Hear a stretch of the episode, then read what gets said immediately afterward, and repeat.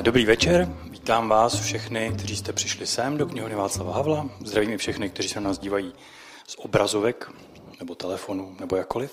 Tohle je pravidelná každoměsíční debata s respektem a dnešní téma je zda uzákonit či ne asistovanou sebevraždu či eutanázii. Já nejdřív představím hosty, potom řeknu, proč se o tom vlastně dneska bavíme a pak se začneme bavit. Takže tady vítám paní Věru Procházkovou, senátorku za ANO. Pana Milana Hamerského ze Spolku pro eutanázii. Pana Davida Černého, právníka a etika. Hlavně etika. A pana Dominika Opatrného, teologa a etika. Ono to téma té dnešní debaty můžete mít pocit, že trochu přišlo mimo čas a prostor a spadlo z nebe. A je to trochu pravda. Eh, já jsem si ho vybral, protože kvůli své práci, pardon, já jsem se nepředstavil, já jsem Tomáš Brodík z Respektu.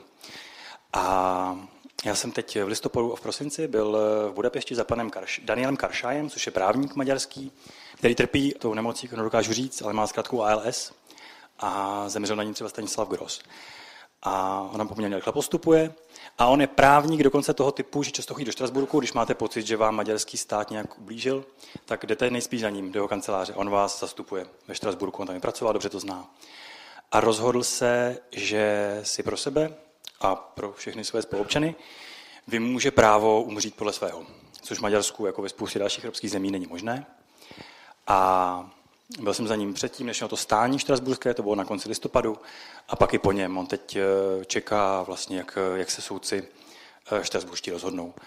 A napadlo mě, že prostě je to důležité téma, které sice teď není úplně jako nejžhavější a nejaktuálnější, ale už ho známe, už jsme o něm debatovali společensky a ono se časem vrátí a proto je dobré mít eh, ty domácí úkoly hotové a bavit se o tom. Jenom předesílám, dneska večer to nerosekneme, neskončí to přijetím zákonné úpravy libovolného znění, nejde o to úplně přesvědčit váhající a obrátit pomílené. Spíš bych chtěl tak eh, se bavit o otázkách, které ne vždycky třeba je čas, aby padly, anebo nějak se trochu blíž dostat k tomu, jak přemýšlí ti, kteří, kteří si myslí něco jiného než já nebo než vy. Já teda předesílám, že kdybych byl nucen hlasovat, tak bych hlasoval uh, pro tu možnost, ale to není úplně podstatné, co já si myslím. A teď uh, začnu s otázkami. Začnu u vás. U vás, paní Procházková, pane Hamerský. Vy jste oba zastánci té možnosti, mít možnost umřít podle svého, nebo mít tu smrt, nebo ten svůj konec ve svých rukou. Kdy váháte, co vás nejvíc znejišťuje o tom, jestli to je dobrý nápad? Co je to, co to menší na, té, na těch druhých vážkách, které vám říkají, jsem pro, ale co je to, z čeho máte obavu případně? Já vzhledem k tomu, že jsem jako poslankyně ten zákon eh, připravila a vím, eh, jak vypadá a jaké všechny stupně zabezpečení tam jsou, tak eh, bych řekla, že mě teď momentálně znepokojuje pouze to, že už kolem nás mnoho států to má a my pořád ne. A vzhledem k tomu, že jsem lékařka, která pracovala 30 let na ARO, jezdím na záchrance, chodím do hospicu jako odborník pro paliativu, eh, specializace léčba bolesti a eh, že mě stále kontaktují pacienti, kteří eh, nechtějí ani tu paliativní péči, tak znepokojuje mě především to, že oni nemají žádnou možnost v tomto směru a ani jejich rodiny, které by je chtěli doprovázet nebo jim pomoci. Děkuji. Já si můžu na tu otázku. Především bych chtěl poděkovat za pozvání a poděkovat i vám, že jste přišli na takto, eh, řekněme, trošku morbidní téma, se bavit zrovna ještě dneska v ten významný den, kdy také to teda není úplně veselé. Není morbidní. A eh, já teda podobně jako ani eh, senátorka Samozřejmě rizika vidím, jo? samozřejmě právnicky vidím vlastně dvě krajní. Jedno je, že bychom měli zákon, který by byl tak komplikovaný, že by nebyl používán. To znamená, že bychom ty těžce trpící, bezmocné, eh, na smrt nemocné lidi jim dali jakousi, ukázali bychom jim jakousi možnost, ale zároveň by ten zákon byl tak sešněrovaný, že by to bylo na lékaři, že ho budou obcházet, jo? že by podmínky byly tak přísné díky tomu, jaký je politický odpor, že by ten zákon mohl být konstruován hodně špatně. Vyžadoval by takové podmínky, které by skoro nebyly splnitelné. Tak toho, toho bych se děsil. Děsil bych se té holandské praxe, kde teda soudy Eh, vlastně neodsuzovali ty lékaře v Holandsku. Desetiletí byla eutanázie trestná, ale vlastně už byla vykonávána, než přijali ten zákon. Takže to je jedna krajnost a druhá samozřejmě všechno lze zneužít. Takže zase určitě ta možnost tady je. Pro mě je trošku hraniční ty děti, ta představa, jak ty děti do toho eh, vtáhnout. Osoby, které o sobě rozhodovat nemůžou a museli by za ně rozhodovat rodiče to, co Belgie a Holandsko už vlastně umožnili eutanázii i pro děti nebo pro mladistvé. Takže tato možnost je a ještě bych teda si dovolil vás ne poupravit, ale uh, jenom říct, že to, že to není aktuální, no prostě každý den umře 300 lidí v České republice, takže já myslím, že to je aktuální každý den a to je něco, co mě strašně trápí, že my těm lidem odepíráme tu milosrdnost jednou ten zákon bude, počkejte si, teď není kam spěchat, diskutujeme o tom, on bude lepší.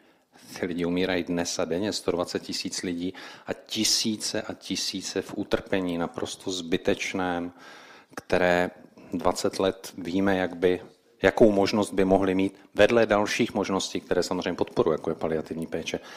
A my jim ji odepíráme, protože vlastně to není jako aktuální.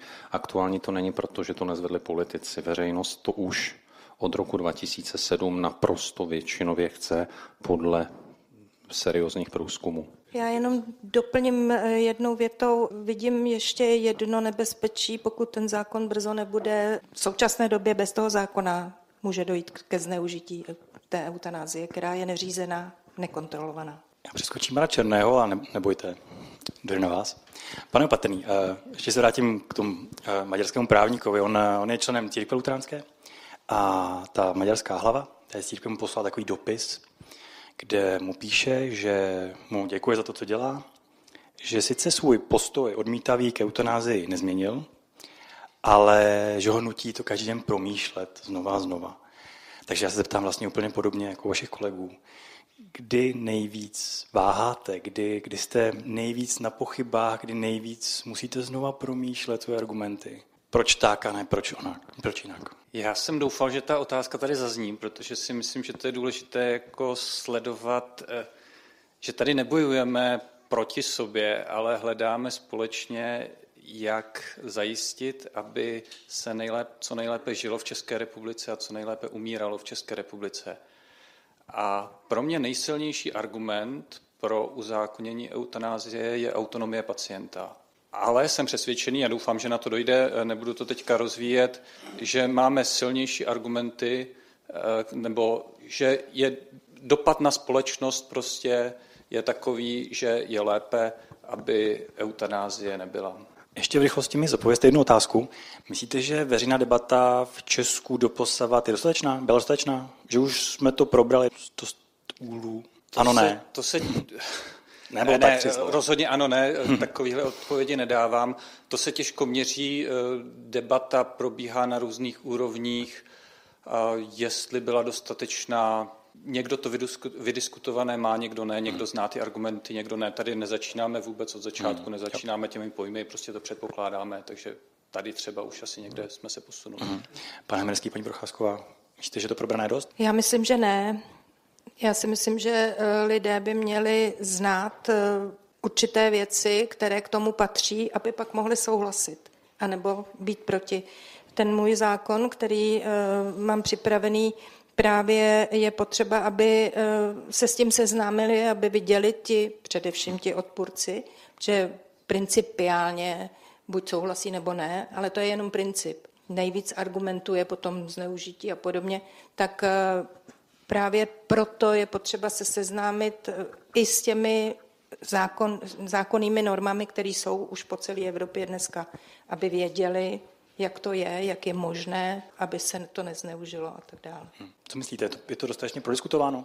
A, tak e, to je samozřejmě, e, já teda jsem jako i politolog a věnu se právě sleduju trošku tu veřejnou diskuzi a e, Samozřejmě je to jeden z problémů obecně České republiky, že máme malou kapacitu ty diskuze někam dovést, že prostě diskutujeme tady 20 let o euru, o eutanázii, o spoustě věcí a ta kvalita těch podkladů, těch výstupů třeba pro politiky je prostě omezená. Prostě Česká republika má nějaký potenciál, my můžeme čerpat právě v případě eutanázie z těch zahraničních zkušeností, takže nemusíme vymýšlet kolo v České republice, vidíme tady desetiletí nějaké praxe.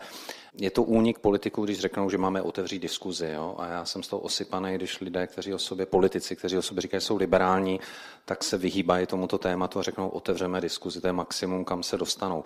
Ta diskuze je, Veřejnost to chce, to je zřejmé, byť u morálních témat, to bych chtěl říct, je to velmi problematické. Jo? Tak kdyby většina chtěla, tak jako v minulosti, zavírat homosexuály, tak já bych s tím nesouhlasil, i kdyby si to myslelo 99% lidí. Takže jako ta veřejnost u morálních témat je to velmi složité, jestli je veřejnost pro nebo proti, ale tady ta veřejnost je, ale jak u novinářské, tak u politické skupiny je to úplně odlišné. Takže myslím si, že to vydiskutované máme a čekáme na nějaké odvážné politiky, kteří podpoří a přidají se k paní senátorce, protože skutečně sama to v těch 281 zákondárcích nevybojuje ani sebevětší podporu veřejnosti. Pane Černý, co chybí v české debatě? Chybí něco? To je těžká otázka, protože ta debata může probíhat jako veřejná, může tady být odborná debata, v té odborné debatě, co chybí, jsou skutečně lidi, kteří by tomu tématu rozuměli.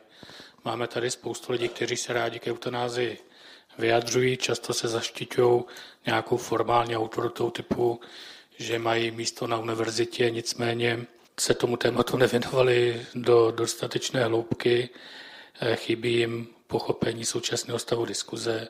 Často je vidět, že nečetli nejnovější autory, nevědí, kudy se ta diskuze Eh, jak si ubírá, takže to je v té odborné debatě velký problém. Mnoho lidí se rádo vyjadřuje, často velmi rezolutně, typu eutanáze nikdy, za žádných okolností, je to nemorální nebo je to v rozporu s nějakými preferovanými představami o tom, co je správné umírání, co je důstojné umírání a tak dále.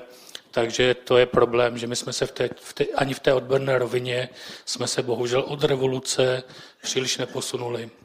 Obecně nemyslím teď jenom diskuzi o eutanázii, ale vlastně je zvláštní, že ta etika, včetně aplikované etiky, bioetiky, lékařské etiky, víceméně stagnuje. Máme tady málo kvalitních odborníků, zatímco ve světě je etika jedním z nejvíce se rozvíjejících oborů, protože máme tady umělou inteligenci, máme tady klimatickou změnu, máme tady pandemie, máme tady války a tak dále, kde všude ta etická analýza je velice důležitá a potřebná, ale Česká republika bohužel v tomhle naprosto zahostává za zbytkem toho západního světa. Souhlasíte, pane Patrný? Máme mezeru etickou? Myslím, mezeru v, v tom etickém přemýšlení, rozmýšlení. Tak určitě se dá jako najít víc odborníků, eh, věnovat se tomu tématu podrobněji. Na druhou stranu si prostě nemyslím, že by ta diskuze tady byla na tom tak zlé a co se týká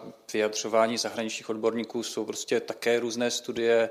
Eh, já si myslím, že, nebo nakolik já čtu tu literaturu, tak prostě na tom tématu ani v zahraničí není schoda. Eh, tak já to nevidím tak tragicky. Já osobně mám takovou svého druhu asi výhodu, že ve všech těch morálních tématech já jsem většinou v té většině, vždycky je výzkum CVM, já zpravidla bývám těch 63% pro, proti, jedno. A teď by mě zajímalo, Povězte mi, jaké to je být z morálního hlediska vlastně v menšině. Jak je složité udržet ten svůj argument? Jaké to, jaké to lidsky je? Já, jestli můžu začít tou osobní vzpomínkou, kterou jsem vám říkal nahoře, eh, já už jsem na to trošku zvyklý. Eh, měl jsem před lety, eh, jsem se účastnil debaty o istambulské úmluvě, kde byli taky čtyři panelisti, já jsem byl ten jediný, co hájil istambulskou úmluvu. Takže to prostě patří k životu, je to, jo, ten panel možná odráží poměry eh, ve společnosti, a na druhou stranu neodráží úplně poměry ve fungování státu, protože jak na eh, úrovni českého státu, tak na úrovni Evropy eh, tady je ostražitost před eutanází a asistovanou sebevraždou a věřím, že ty grémia a ty osoby mají dobré důvody, já jsem o nich přesvědčený sám. Jaké to vlastně je, paní Procházková a Hamerský, přesvědčovat kolegy, politiky. Zkuste nám to popsat v nějaké jako stručnosti. Jak takové přesvědčování probíhá? Když víte, že to složení a ten názorové spektrum politické se liší od toho, co vlastně vidíte víceméně v jakékoliv skupině náhodně brané.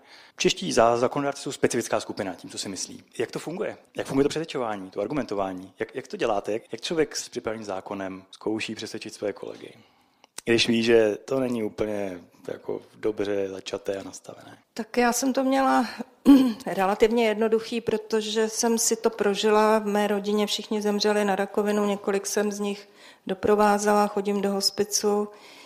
Eh, měla jsem několik let ve sněmovně, jsem to připravovala s týmem, takže jsem si tam pozvala i paní, která doprovázela svého partnera do eh, Švýcarska k eutanázii. Ty kolegové, eh, někteří měli i svoje zkušenosti z rodiny, stejně, stejně jako já, většinou to byli lékaři. Takže osobními zážitky eh, jsem se snažila je přesvědčit, jak to je, jaký, jak strašné to bylo. Samozřejmě eh, existovala skupina takzvaně nepřesvědčitelných, kteří to měli ze svého náboženského postoje, tam, to, tam jsem se ani nesnažila samozřejmě, protože jsem je nechtěla uvádět do nějakých zbytečných nepříjemných situací a bylo mi jasný, že odpoví po svém, ale uh, myslím si, že většina s těma, co jsem mluvila, si uvědomovala, že to je jedna z věcí, která by se řešit měla. Takže ano, dívali se na to jako, že pracuji na tom, dobře, ale mm, ono se k tomu zase podívejte se, tady je mm, nějaký postoj eh, jednotlivých eh, subjektů politických, které to mají jedno ve svém programu, pak ne. Pak přijde prezident, který řekne ano, já jsem pro. A strašně si ty názory potom mění na základě té politické situace. Jo, protože buď je to výhodné, není to výhodné. A to se mi na tom nelíbí. To je právě to, co já vždycky kritizuju, budu kritizovat a budu se snažit jim to vysvětlit jinak, ne politicky, ale prostě lidsky, tak, jak je to potřeba. Tak já si mohu, tak eh, začnu tím, že vlastně první dva návrhy zákona jsem nějakým způsobem připravil já a podařilo se mi v roce 2008 přesvědčit, protože jsem pracoval jako asistent senátora. Svého senátora jsem nepřesvědčil, takže můj liberální senátor, bývalý rektor Masarykovy univerzity Jiří Zlatuška s tím nesouhlasil, ale podařilo se přesvědčit. neúspěch teda. Hrozný. A to je právě tragédie těch českých rádoby liberálů, kteří jsou liberální úplně jako ve zbytečných věcech ale chtěli by zakazovat kouření všude možně, nejsou pro eutanázi a tak dál. Marihuana mají problém, manželství pro vše a tak dál. To je jedno. Nepřesvědčil jsem ho, ale podařilo se mi přesvědčit paní senátorku Václavu Domšovou, eh, která právě měla také tu rodinnou zkušenost, také bohužel už teda zemřela a ta rodina se projevila, takže zemřela potom taky na rakovinu. A v roce 2008 jsme uspořádali se jí pomocí velikou diskuzi v Senátu, vystupoval pan Halík, ministři zdravotnictví a tak dále. Celkově to vyznělo naprosto jako odmítavě. A Senát vlastně to projednával, devět senátorů bylo proto jednat o tom dál a 35 přítomných to zamítlo. Že to byl rok 2008. V roce 2016 už se mi mého poslance, bývalého senátora Jiřího Zlatušku podařilo přesvědčit, aby v rámci hnutí ANO pokračoval v tom solitérství a e, předložil to. Získal jsem proto dalších lékaře z komunistického klubu, e, poslankyni Anoc, která přišla do TOP 09, ještě další lidi, dva sociální demokraté na poslední chvíli jako odmítli.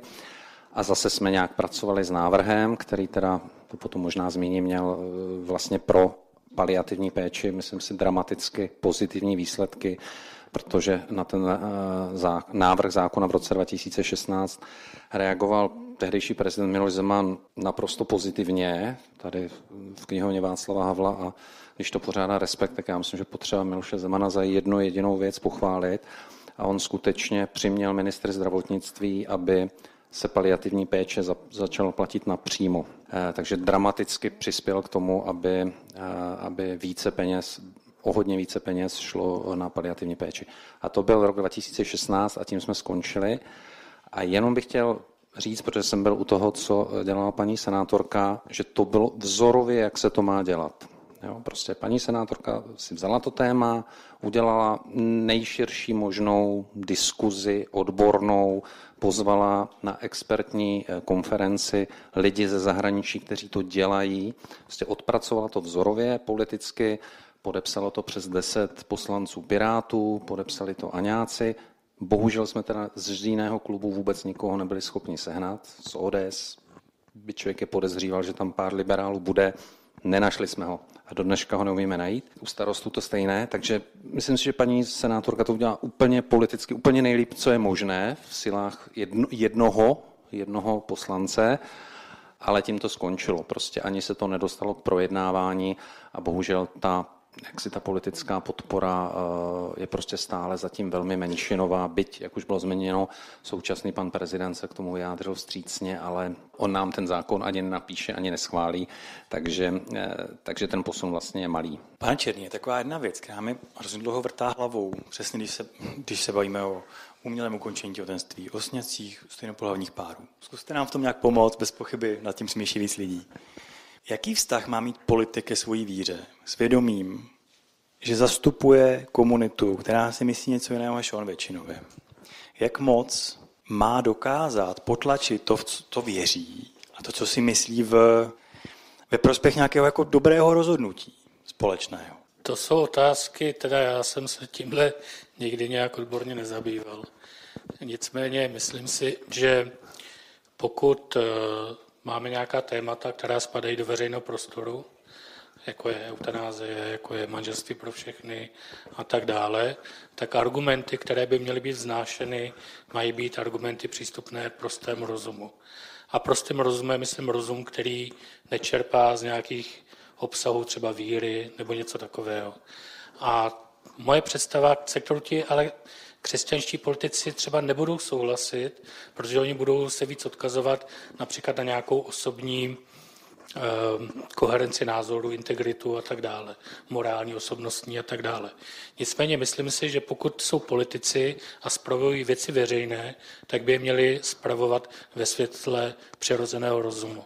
A pokud nejsou schopni eh, to určité opatření jako je třeba nedovolení eutanázie, obahájit čistě bez odkazů k jiným zdrojům, my ateisti řekneme v uvozovkách poznání, tak by se k tomu neměli vyjadřovat a měli by se třeba minimálně vzdát hlasování, neměli by hlasovat proti. Čili ta víra v jejich osobním životě je velmi důležitá, to chápu, ale prostě tohle jsou věci, které řešíme jako společnost a měli bychom je řešit nenábožensky. Máme k tomu eh, prostě ty nástroje a ten, ten rozum, který všichni, jak si někdo řekne od Boha, někdo od evoluce, prostě máme. Pane Patrný, vidíte to stejně? Protože on to pan Černý řekl hrozně dobrými slovy přesně, co bych já se snažil tady říct. Já to vidím to přesně. velice podobně. Trošku mi tam hlodá červíček přeci jenom u těch politiků, kteří kandidují jakožto křesťané, tak jsou zodpovědní svým uh, voličům, kteří jsou křesťané ale pochopitelně v diskuzi je potřeba používat argumenty, které jsou přístupné všem, kdo v té diskuzi jsou. A jestliže hájíme nějakou pozici, tak musí být zodpověditelná nebo obhajitelná na základě rozumu. Což konkrétně tady v případě eh, zákona o eutanázii, o asistované sebevraždě, eh, by bylo, myslím, nejsilnější, pokud se podíváme na dopady na ty pacienty, do jaké role to staví pacienta, který je vystaven tomu, aha, neměl už bych teda vyklidit pole těm mladším, protože už teď se na to někteří lidé ptají a ve chvíli, kdy to bude reálná šance pro ně, tak budou skutečně postaveni před tu volbu. Budou před tu volbu postaveni rodiny. Říkali mi přátelé z Belgie, že dostali informaci, zdravotní stav vaší babičky se zhoršil. Máme tady eutanázii, nebo můžete platit dvakrát tolik za péči. Bude to mít dopad na lékaře. Řada těch lékařů to odmítá, protože prostě s tím nechce nic společného a nechce ani, aby jejich kolegové něco takového dělali, aby prostě to bylo spojované s jejich stavem. Takže argumenty tady jsou, které vůbec nemusí být náboženské. Připomeňte ještě další, prosím, protože už se dostáváme k jádru věci. Tohle jsou, ano, tohle to jsou ty podle mě nejsilnější argumenty vedle samozřejmě nebezpečí zneužití eutanázie.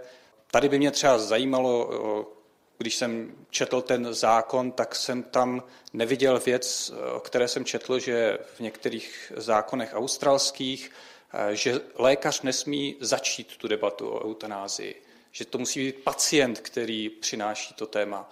Tohle to, pokud vím, zákon třeba neřeší. Jo? Tady je prostě šance na nějaké zneužití nebo, nebo to, že, že ten personál toho pacienta začne nějak odmítat a on se rozhodne, že to proto takzvaně zabalí.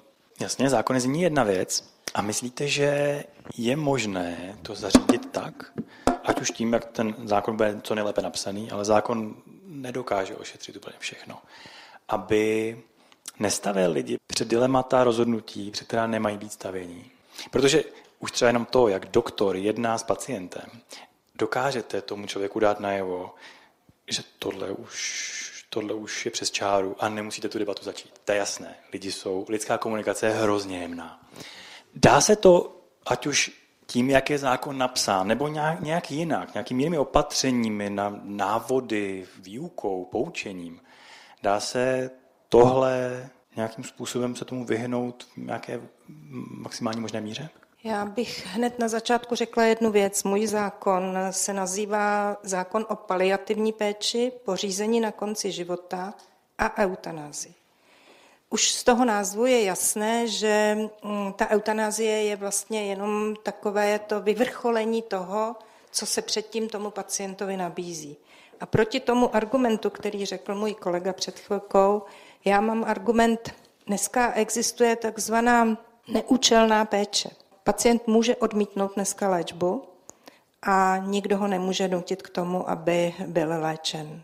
Musí si ovšem prodělat to, to hrozné ukončení toho života bez eh, výrazné pomoci. A teď bych chtěla říct, to není jenom o bolesti, ale ty pacienti se dusí například s karcinomem plic a jsou, a především jsou to muži, kteří nechtějí umírat za nedůstojných pro ně podmínek. Takže tyhle ty lidi, když třeba to porovnáte potom s rodinou, která teda takzvaně se chce zbavit té babičky, tak ta rodina ji klidně dotlačí k tomu, aniž by byl zákon pro eutanázii. A stává se to velmi často. Velmi často. Věřte tomu, že když jsem byla ještě na Áru, tak mi tam chodili rodiny říkat, pro boha, už to ukončete. Oni totiž ty rodiny trpí víc pomalu než ten pacient, který je bezvědomý na tom ventilátoru. Dneska se nikdo na tu rodinu ani neohlíží. V tom mém zákonu ta rodina má slovo. Ta rodina se může k tomu vyjádřit, ale prioritní je ten pacient. On musí přijít a požádat. On musí přijít. Bez toho to nejde. A ten postup je pak jasný. Tu žádost on dá, postup je takový, že e, to prochází dvěma lékaři, nejdřív jeden, pak druhý konzultující lékař, tam je spousta dalších a dalších kroků, vyjádří se k tomu ošetřující personál, vyjádří se k tomu i rodina. A všichni tyto lidé kolem jsou eh, tím eh, provádějícím lékařem skonzultováni, pokud je eh, třeba v nedohlednu ještě ten konec toho života, tak dokonce se přivolá i psycholog, aby Eh, měl k tomu nějaké slovo. Prostě je tam tolik eh, postupů a zábran a pak ještě poté kontrola, zdali všechno bylo provedeno podle zákona. Ten lékař není eh, úplně vyviněn z toho, když se to podaří teda eh, dovést do konce, protože ta komise, která je v tom zákonu, tak to kontroluje, zdali všechno bylo postup, zdali tam nebyl někdo nucen, ani ten lékař, ani ten zdravotník nebude k ničemu nucen, to všechno je zajištěno. Dneska nic takového neexistuje. Dneska ten zdravotník eh, někde za rohem klidně s tím pacientem může promluvit, ta rodina ho může k tomu dovést, aniž by měl ten pacient sám nějakou zákonnou ochranu. A já bych tomu ještě přidal to, že zase trošku z druhého pohledu samozřejmě ti umírající mají tu svobodu dneska, takže e, není to tak, že jsme vydáni, já to používám občas, omlouvám se, ale na milost a nemilost těm bílým plášťům úplně. Samozřejmě všichni víme, že zemřeme, dá se na to připravit díky i medicíně a jejich úspěchům a heroické medicíně. Tady budeme mnozí, mnozí tady budou dlouho. Takže samozřejmě je tady ta varianta, je do Švýcarska, několik Čechů nebo už to využilo, ale je to náročné a mně to přijde neuvěřitelné, opravdu neuvěřitelné, že v České republice jsou byl tady naznačen jeden z takových mediálních etiků, který všechno komentuje a moc toho neví. Eh, je nepřítomný, tak já se mu nebudu jmenovat.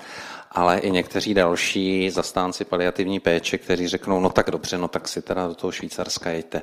Skutečně chceme, aby jako masivně 90-letí eh, trošku dezorientovaní lidé jezdili umírat do zahraničí, do anglicky, německy mluvícího prostředí za 300 tisíc, všechno si to vyřizovali. Mně to přijde šílený. Na druhé straně, nebo pak je tady ta varianta mediálně oblíbená, to jsou ty celebrity, které se různě sebevraždí, když jsou nemocné.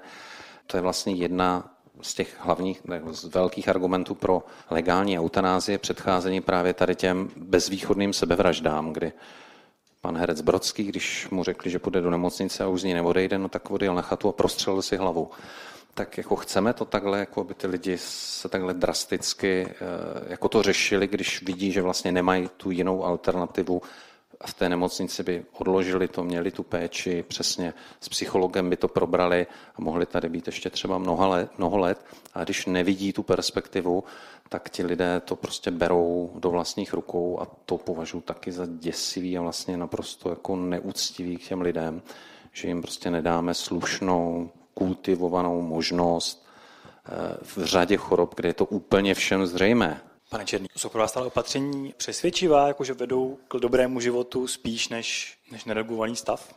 Že ta možnost, která se jako nabízí, takzvaně usnadnění, byť ono to není jako usnadnění, že je lepší než současný stav? No, já bych chtěl říct eh, ještě k té diskuzi před chvílí, ten argument, který je takový populární, protože je takový chytlavý a snadno na to získáme to publikum, zvlášť když víme, ke komu hovoříme, tak je podívejte se, co se začne dít v té společnosti. Dovolíme eutanázi a budou se dít to a to a to. To jsou argumenty, které jsou prostě z logického hlediska naprosto chybné. A většinou je to křištění z křišťálové koule. Nemáme statistiky, pak se často vytáhne nějaký jeden případ a řekne se, vidíte, já jsem to říkal. Jo, pokud chceme vidět zemi, kde se eutanáze provádí dlouho a jak to tam vypadá, tak je to Holandsko, Oni každý rok, od té doby, co je to legální, publikují velmi podrobný report. Ten report zmiňuje všechny případy eutanázie, důvody, proč se to stalo, velmi podrobně diskutují případy, které se jeví jako, řekněme, eh, trošku problematické. A když si je pročtete, já jsem si je pročet úplně všechny nedávno, když jsem psal svoji knížku o eutanázii, tak zjistíte, že i když strmě narůstá počet eutanázie, tak počet těch takzvaných sporných případů zůstává kolem 9-10. Což, kdyby se dělo něco děsivého v té společnosti, tak bychom čekali, že když ta křivka na případu eutanázie roste takhle, tak bude růst nějak rychle i ten počet případů, které jsou zvláštní. A to se prostě neděje. Jo, ne, nestaly se takové ty předpovědi, že se naruší pouto důvěry mezi lékařem a pacientem. Jo, četli jsme příběhy, jak holaděné prchají do jiných nemocnic v jiných zemích, protože se bojí, že je někdo utratí v té nemocnici a tak dále. Nic takového se nestalo. Jsou to naprosté nesmysly. Pokud je o to, jestli by byla lepší, eh, kdyby tady byla eutanáze legální, myslím si, že jsou velmi silné argumenty pro eutanázii, pak jsou velmi slabé argumenty pro eutanázii. Je mi líto, že musím říct, že jeden z nich je argument z utrpení. Jsou argumenty proti eutanázii, jeden z nejslabších je argument z autonomie, protože autonomie v medicínském prostředí nikdy není můžu dělat, co chci. Vždycky je limitována normativně, čili nějakou etickou teorií a pak to, co je lege artis, co je správné z toho odborného medicínského hlediska ta lidská autonomie je absolutní pouze v případě, kdy řeknu, co mi lékař nesmí dělat, že s něčím nesouhlasím. Ale nikdy ne v případě, kdy, lék, kdy ten pacient něco požaduje. Jo.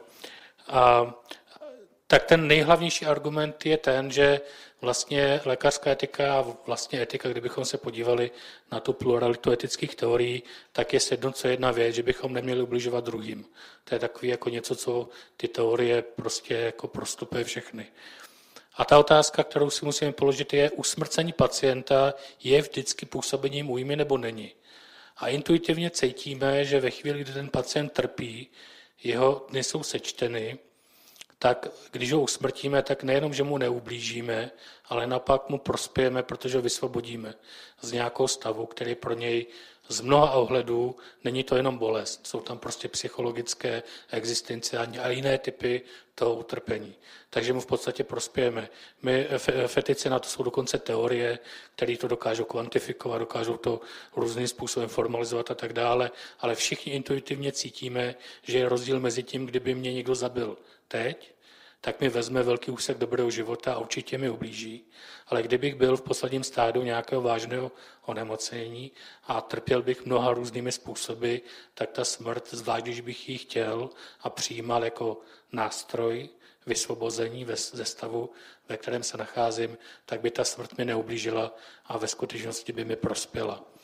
To je dle mého soudu nejsilnější argument pro tu eutanázii, protože nás spojuje i s těmi pacienty, z jejich situací a zároveň říká, že ta eutanázie, pokud by byla legální, tak je stavem, který bude prospívat pacientům, kteří se ocitají v takto složitých situacích.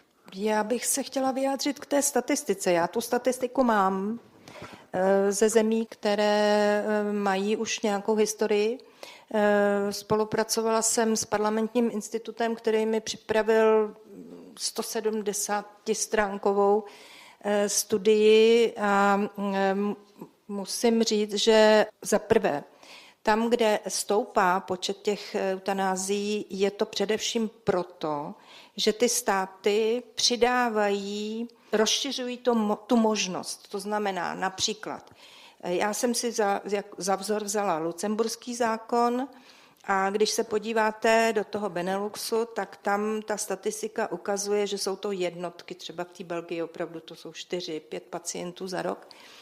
A v tom Holandsku je to o tom, že nejdřív to bylo tak, jako já si představuju, že by to měl být dospělý, nevyléčitelně nemocný člověk, Čech, nebo člověk trvale žijící v Čechách a tak dále tak k tomu oni začali přidávat děti, takže se zvýšila statistika. Pak k tomu začali přidávat duševně nemocní. To já si vůbec nepřeju. Já si myslím, že tam tak daleko ještě naše společnost není. A tím se zvedly ty počty. Takže je to o tom, že ty státy po několika letech praxe přišly na to, že ta jejich společnost je natolik na úrovni, že je schopná vstřebat i to, že to třeba bude i pro děti. To je jedna věc, kterou se zeptal pana Černého, kde, jestli je vůbec možné. Přesně tak, začneme u člověka, co má ALS a co má rakovinu slinivky a je to jakoby hrozné. A víme, že jsou to týdny. Tak a potom, přesně tak, jako logicky, tak uh, dojdeme i, i k těžké depresi. Proč ne vlastně? Protože já sám, i když, jak jste říkal, in, něco cítíme intuitivně, já sám intuitivně cítím, že je rozdíl mezi depresí a mezi ALS a že to není dobré, ale vlastně bych to nedokázal někomu, kdo má těžkou depresi vysvětlit, protože nemá mít tu možnost ukončit svůj život, který ho trápí. Jaké jsou limity toho rozšiřování a je možné ho nějak udržet na úzdě? Tak já si myslím, že ano, protože je to na nás, že jo? na našich hodnotách a jakým způsobem to vnímáme, kam až chceme, aby ta praxe dospěla. Ale mm, za prvé, pokud bychom se podívali na ty děti, tak si uvědomíme, že to, že nemůžou sebe rozhodovat, je prostě fikce nějaká. Jo? Uvedli jsme, že třeba do 18 nesmějí a tváříme se, jako kdyby nebyli autonomní předtím. Ale oni často jsou a velmi dobře chápou svoji situaci a je jim jasný, co se kolem nich děje. A bylo by velmi zvláštní, kdybychom utrpení dětí z těchto těch důvodů nebrali tak vážně, abychom jim to eutanázi neumožnili. To je jedna věc. Druhá věc je u těch depresí, eh, to je, někdy se to označuje jako psychiatrická eutanázie, ale začíná se prosazovat schoda na tom, že utrpení je utrpením a je jedno, jestli je to utrpení, který derivuje z nějakého somatického stavu, mám nádor, který tlačí a bolí, anebo je to stav psychický, který je ale nezvládnutelný, Opakovaně jsme se pokoušeli toho člověka dostat do stavu, kdybychom mu pomohli. Nefunguje to, ten člověk je vytrvalý v té žádosti, přeje si ji, chápe svůj stav, či ta deprese nemění jeho kognitivní schopnosti a jeho volní schopnosti. A prostě po třech, čtyřech letech zkoušení se prostě zjistilo, a takový případ už byly eutanázii z psychiatrických důvodů, že pro toho člověka je lepší, kdyby prostě zemřel, protože není schopen to utrpení dále snášet. Já v tom nevidím, žádný, nevidím žádnou principiální linii, která by oddělovala somatické stavy od těch dalších stavů a stejně tak nevidím nějakou zásadní línii, která by dělala nějaký hřez na základě toho věku. Pane Patrný, já trochu tuším, že vy budete mít trochu menší důvěru v nás lidi a naši schopnost eh, rozhodovat eh, tyhle věci. A asi se nepletu, že? No, ehm, tady zaznělo spoustu věcí, ke kterým by se dalo vyjadřovat. Já bych aspoň k některým. Eh, na konci zaznělo to rozšiřování těch lidí, kteří by měli právo na eutanázi. Kolega Černý říkal před 18. rokem, ale může být i malé dítě, které skutečně není schopné pochopit, o co se jedná, nebo celou tu komplexnost situace to také může trpět. Tam prostě těžko nakreslit tu hranici a představa, že tady rozhodují rodiče o tom, že nechají zabít své dítě, eh, je prostě dost strašná. Další věc, autonomie. Já jsem toho názoru, myslím, že s panem Hamerským, že je to nejsilnější argument a zároveň s panem Černým, že ten argument je omezený. Nemyslím si, že je omezený e, etickýma teoriemi, je především omezený zákony a je omezený našimi schopnostmi protože my jsme ve svém životě závislí na společnosti existenčně, jsme závislí i názorově, eh, ke stáří se to prohlubuje, zaznělo tady, že ten nemocný může být mírně dezorientovaný. To jsou lidi, kteří jsou extrémně snadno ovlivnitelní a ten zákon prostě, nebo zákon nezajistí, že tady nebudou ti lidé ať už vyloženě do nějaké situace v manipulování, nebo že se tak nebudou cítit. Opět to jsou všechno předpovědi, co by se mohlo stát, eh, ale taky se to stát nemusí vůbec. To je jedna věc. A když už ty předpovědi uděláme, tak dobře. Tak ale to je jedna miska vah, že jo? Druhou miskou vah jsou ti lidé, kteří tou eutanází zemřít chtějí, někdo je do toho nemanipuluje a zbytečně trpí. Pokud vytáhnu argument, že je tady možnost, že určitý lidé budou do něčeho manipulováni, tak musím vytáhnout i ten argument, že ta legalizace eutanázie, a to je ta druhá miska přinese benefit pro obrovské množství lidí. A nemůžu se tvářit, jako, že to má jenom tohle riziko, který je navíc velmi teoretický. Protože já vím, že mnoha lidem prospěju a musím tyhle věci, když se zabývám veřejnou politikou, tak je musím mezi sebou vyvažovat. Vždycky budeme mít pozitiva a negativa a v mnoha případech jediný, co můžeme dělat, je vyvažovat a říct si, co převažuje. Úplně krátce, riziko není teoretické, protože to je něco, co už se tady děje, teď tomu jenom otevřeme další prostor, jak tady zaznělo, že ta manipulace už se prostě děje, jak říkala paní senátorka. Nicméně, co říká pan Černý, tam daleko pádnější argument je, že jsme daleko větší množství dobra než možnost nějakým zlovolným lidem, kteří chtějí svého stařička, těší se na byt. Teď to pak pardon, pardon. Ale povězte mi spíš tomu člověku, který říká, já chci, já chci umřít, to je moje představa dobrého života, že teďka dva dny počkám a pak už vím, že bude konec. Co mu nabídnete jako tu alternativu? Vy se mílíte, to není ten nejlepší možný život, který vás ještě čeká. Co je vlastně to, co, to je ten nejpádnější argument proti eutanázii, že je něco lepšího, co můžete nabídnout místo té smrti. Co je ta nabídka? Tady eh, jsme zase asi u, pana, eh, u tématu pana Černého eh, dobrý život. Co to je dobrý život? V první řadě si to ten pacient určuje sám svoji autonomii, která je ale omezená.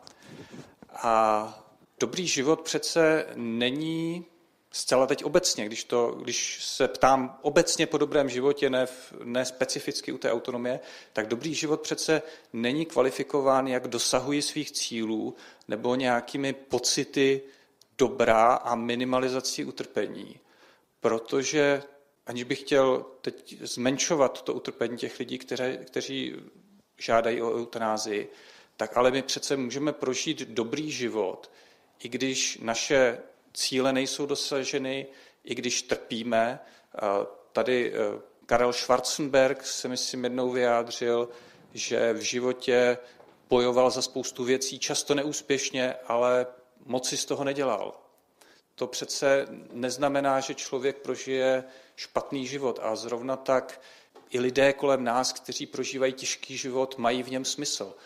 Jedna naše psycholožka Olomoucká, která se věnuje eh, truchlení po ztrátě dětí, Naděž Špatenková, mi jednou říkala, jestli máš v něčem těžký život, to je prostě potřeba k životu. Jinak psychiatrie, psychologické poradny jsou plné lidí, kteří mají ten život příliš jednoduchý. My už se blížíme k konci, já tady vidím takové touhu na to reagovat, takže prosím, asi můžeme klidně, jo, tak paní Procházková. Já mám jeden argument, který tady ještě dneska nezazněl.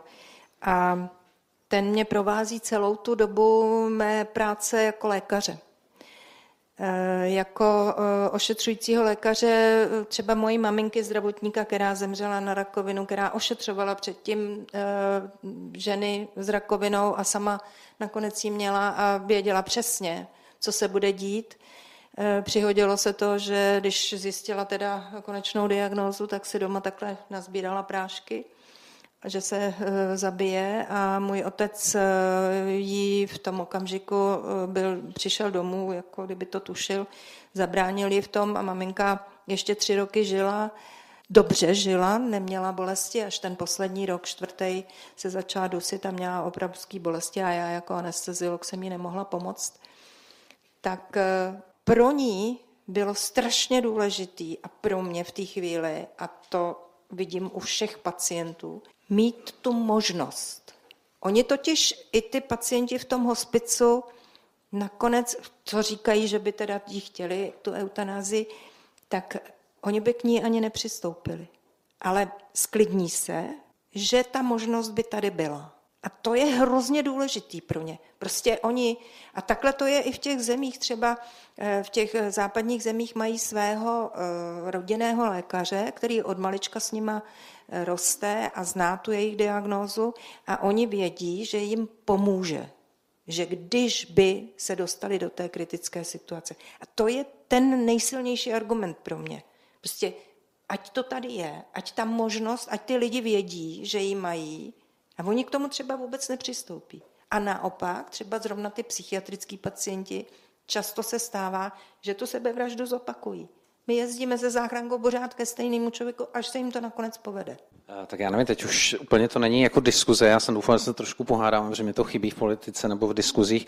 Máme I... ještě 6 minut na to, tak můžete to, můžete to šlápnout. Právě my jsme tady unikátní panel, eh, že, že eh, zastánce nebo odpůrce eutanázie v menšině, to se mně za těch 23 let různých diskuzí prakticky nestávalo. Většinou eh, hospicová lobby na mě křičela něco o Varahovi a podobně nebo tam na mě ukazovali prstem, že kvůli mě přestali být zdravotníci a šli do hospicu. Jo. Takže, eh, a já si těch lidí vážím za tu práci, co dělají, trošku méně za ten mesiářský přístup, jaký bojím se, že přistupují k těm pacientům.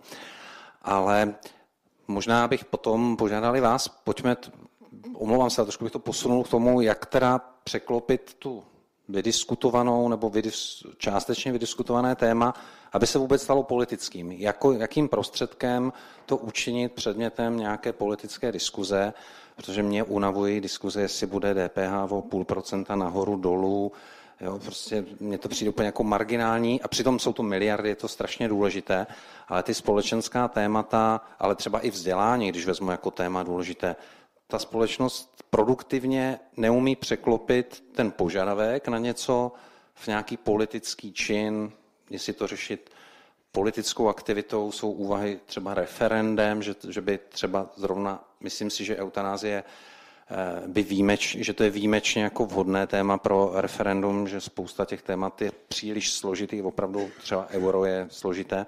Jak, jak se posunout v té politice, aby skutečně nebylo osamělých tři, čtyři senátoři, tři, čtyři poslanci, kteří tak jako nesměle paní senátorku podporují, ale aby se to stalo součástí nějaké politické diskuze. Média to vytáhly při prezidentské volbě, tam se na to všech ptali. Takže udělat z toho téma, o kterém se fakt jako hlasuje, v politických stranách se o tom jedná, kdy dneska podle CVV 73% lidí je pro, ale ten tlak veřejnosti, jakože to teda reálně chtějí, je hrozně malý.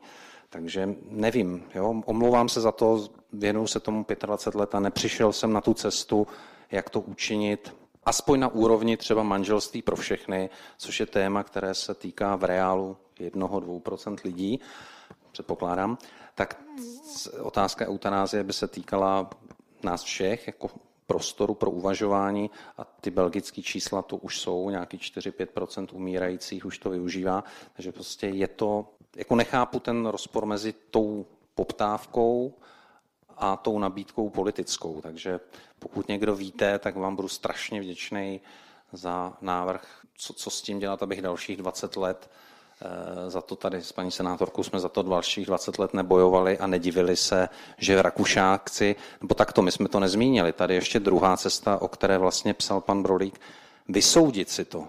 Ale to prostě, to fakt chceme, aby jsme měli soudcokraci, aby prostě politici to ignorovali a soudy v Rakousku a v Německu to přikážou politikům, aby to teda schválili. Němci to řeší už dva roky, Rakušané to schválili. Tak jako takhle budeme dělat demokracii, že budeme vysuzovat práva. To já fakt nevím, jestli to jako je rozumná cesta, ale v našich sousedé, sousedé touto cestou šli. Ještě než vás poprosím o vaše tři otázky, tak se ptám, pane Černý, je to dobré téma pro referendum? No tak já nevím, to není asi úplně v České republice zvykem, aby se rozhodovalo referendem, ale je pravda, eh, to téma, který tady pan doktor Hamerský otevřel, mi přijde, že v České, ale to je jako můj osobní dojem, jo. To tady nechci jako se zaštiťovat nějakou svoji autoritu akademickou. Zdá se mi, že v Čechách převádla taková ta čistě formální představa demokracie. To znamená, jsme demokratická společnost tehdy a v té míře, ve které je tady několik politických stran a my máme možnost jednou za nějakou dobu hodit lístek do té urny ale eh, demokracie má mnohem silnější a důležitější obsahový prvek eh, který zahrnuje respekt platnému právu, respekt k lidským hodnotám, k lidské důstojnosti, k lidským právům a tak dále a tak dále. Ale zároveň tenhle ten obsahový pojem demokracie klade na ty lidi mnohem větší požadavky, než jednou hodit ten lístek. Zajímat se o to veřejné dění, prosazovat a jak si organizovat se tak, aby to, co je důležité, správné a hodnotné, tak se také prosadilo v té společnosti. A to se mi zdá, že se tady prostě vůbec neděje. Ale když se to nebude dít, ti politici to za nás neudělají.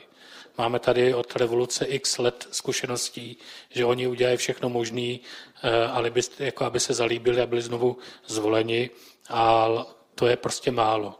A pokud teda ta společnost ze zdola se nezorganizuje a nezačne nutit ty politiky, aby je slyšeli a ta důležitá témata, jako je eutanáze, ale je to třeba klimatická změna a to, co proti tomu jako společnost máme dělat. Je to válka na Ukrajině a jakým způsobem třeba na nás Rusko neustále útočí skrze různý média, čili vede proti nám naprosto neskrytou informační válku a tak dále a tak dále. Pokud tohle neuděláme, tak jako společnost se daleko nedostaneme. Ty politici to opravdu za nás neudělají.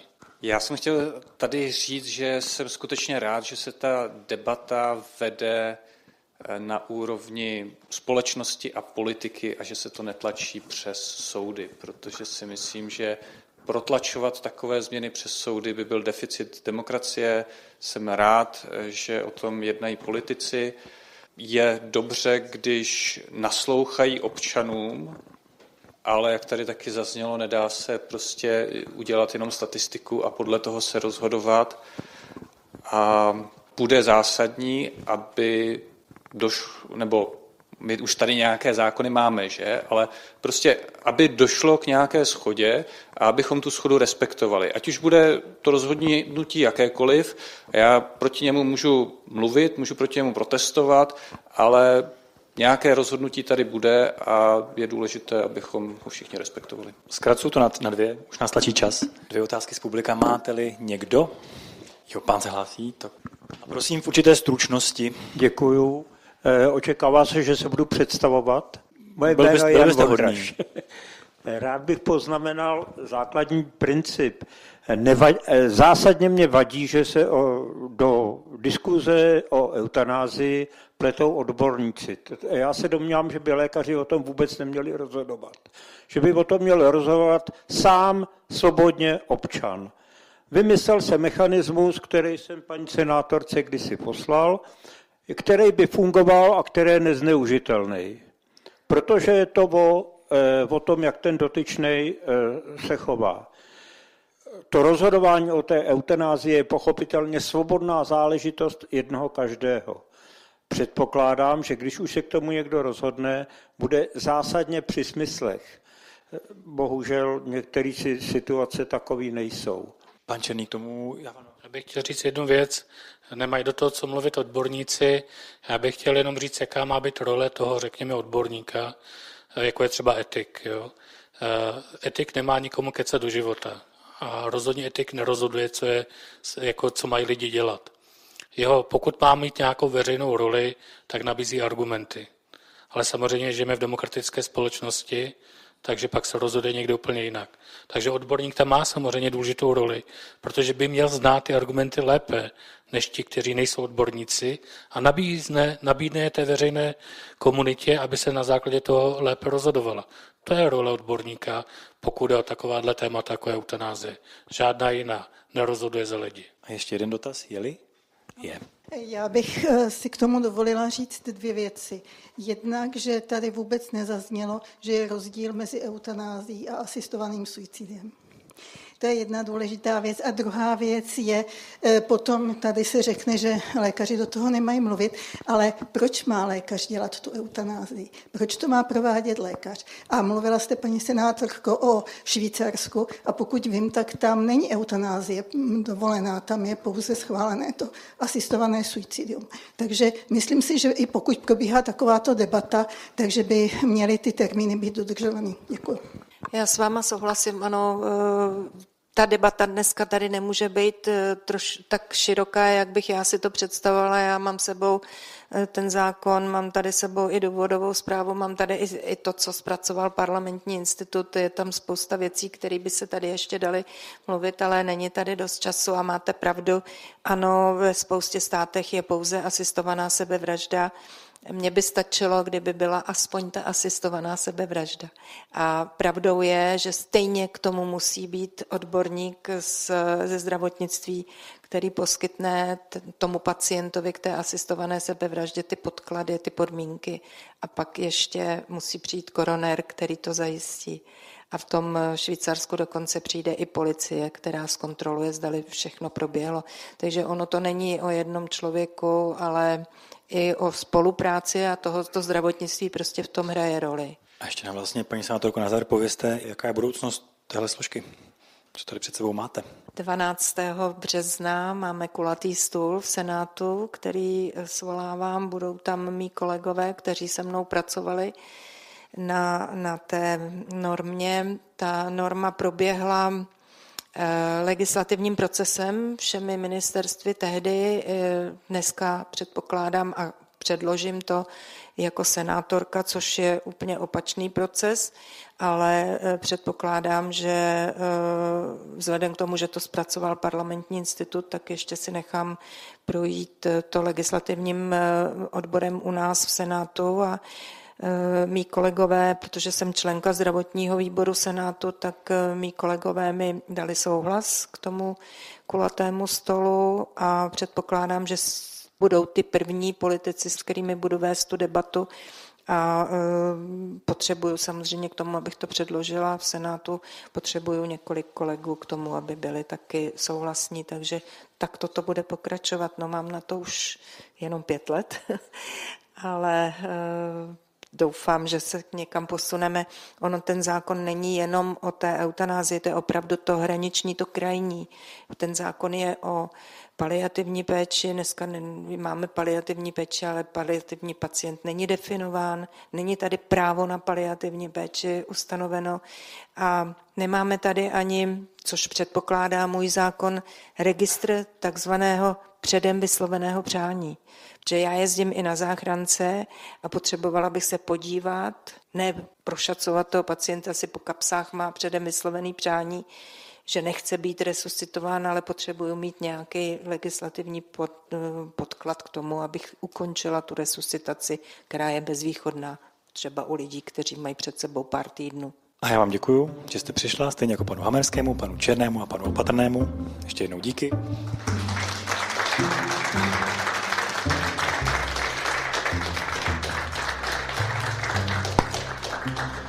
A děkuji vám, že jste přišli a vám, co jste se koukali.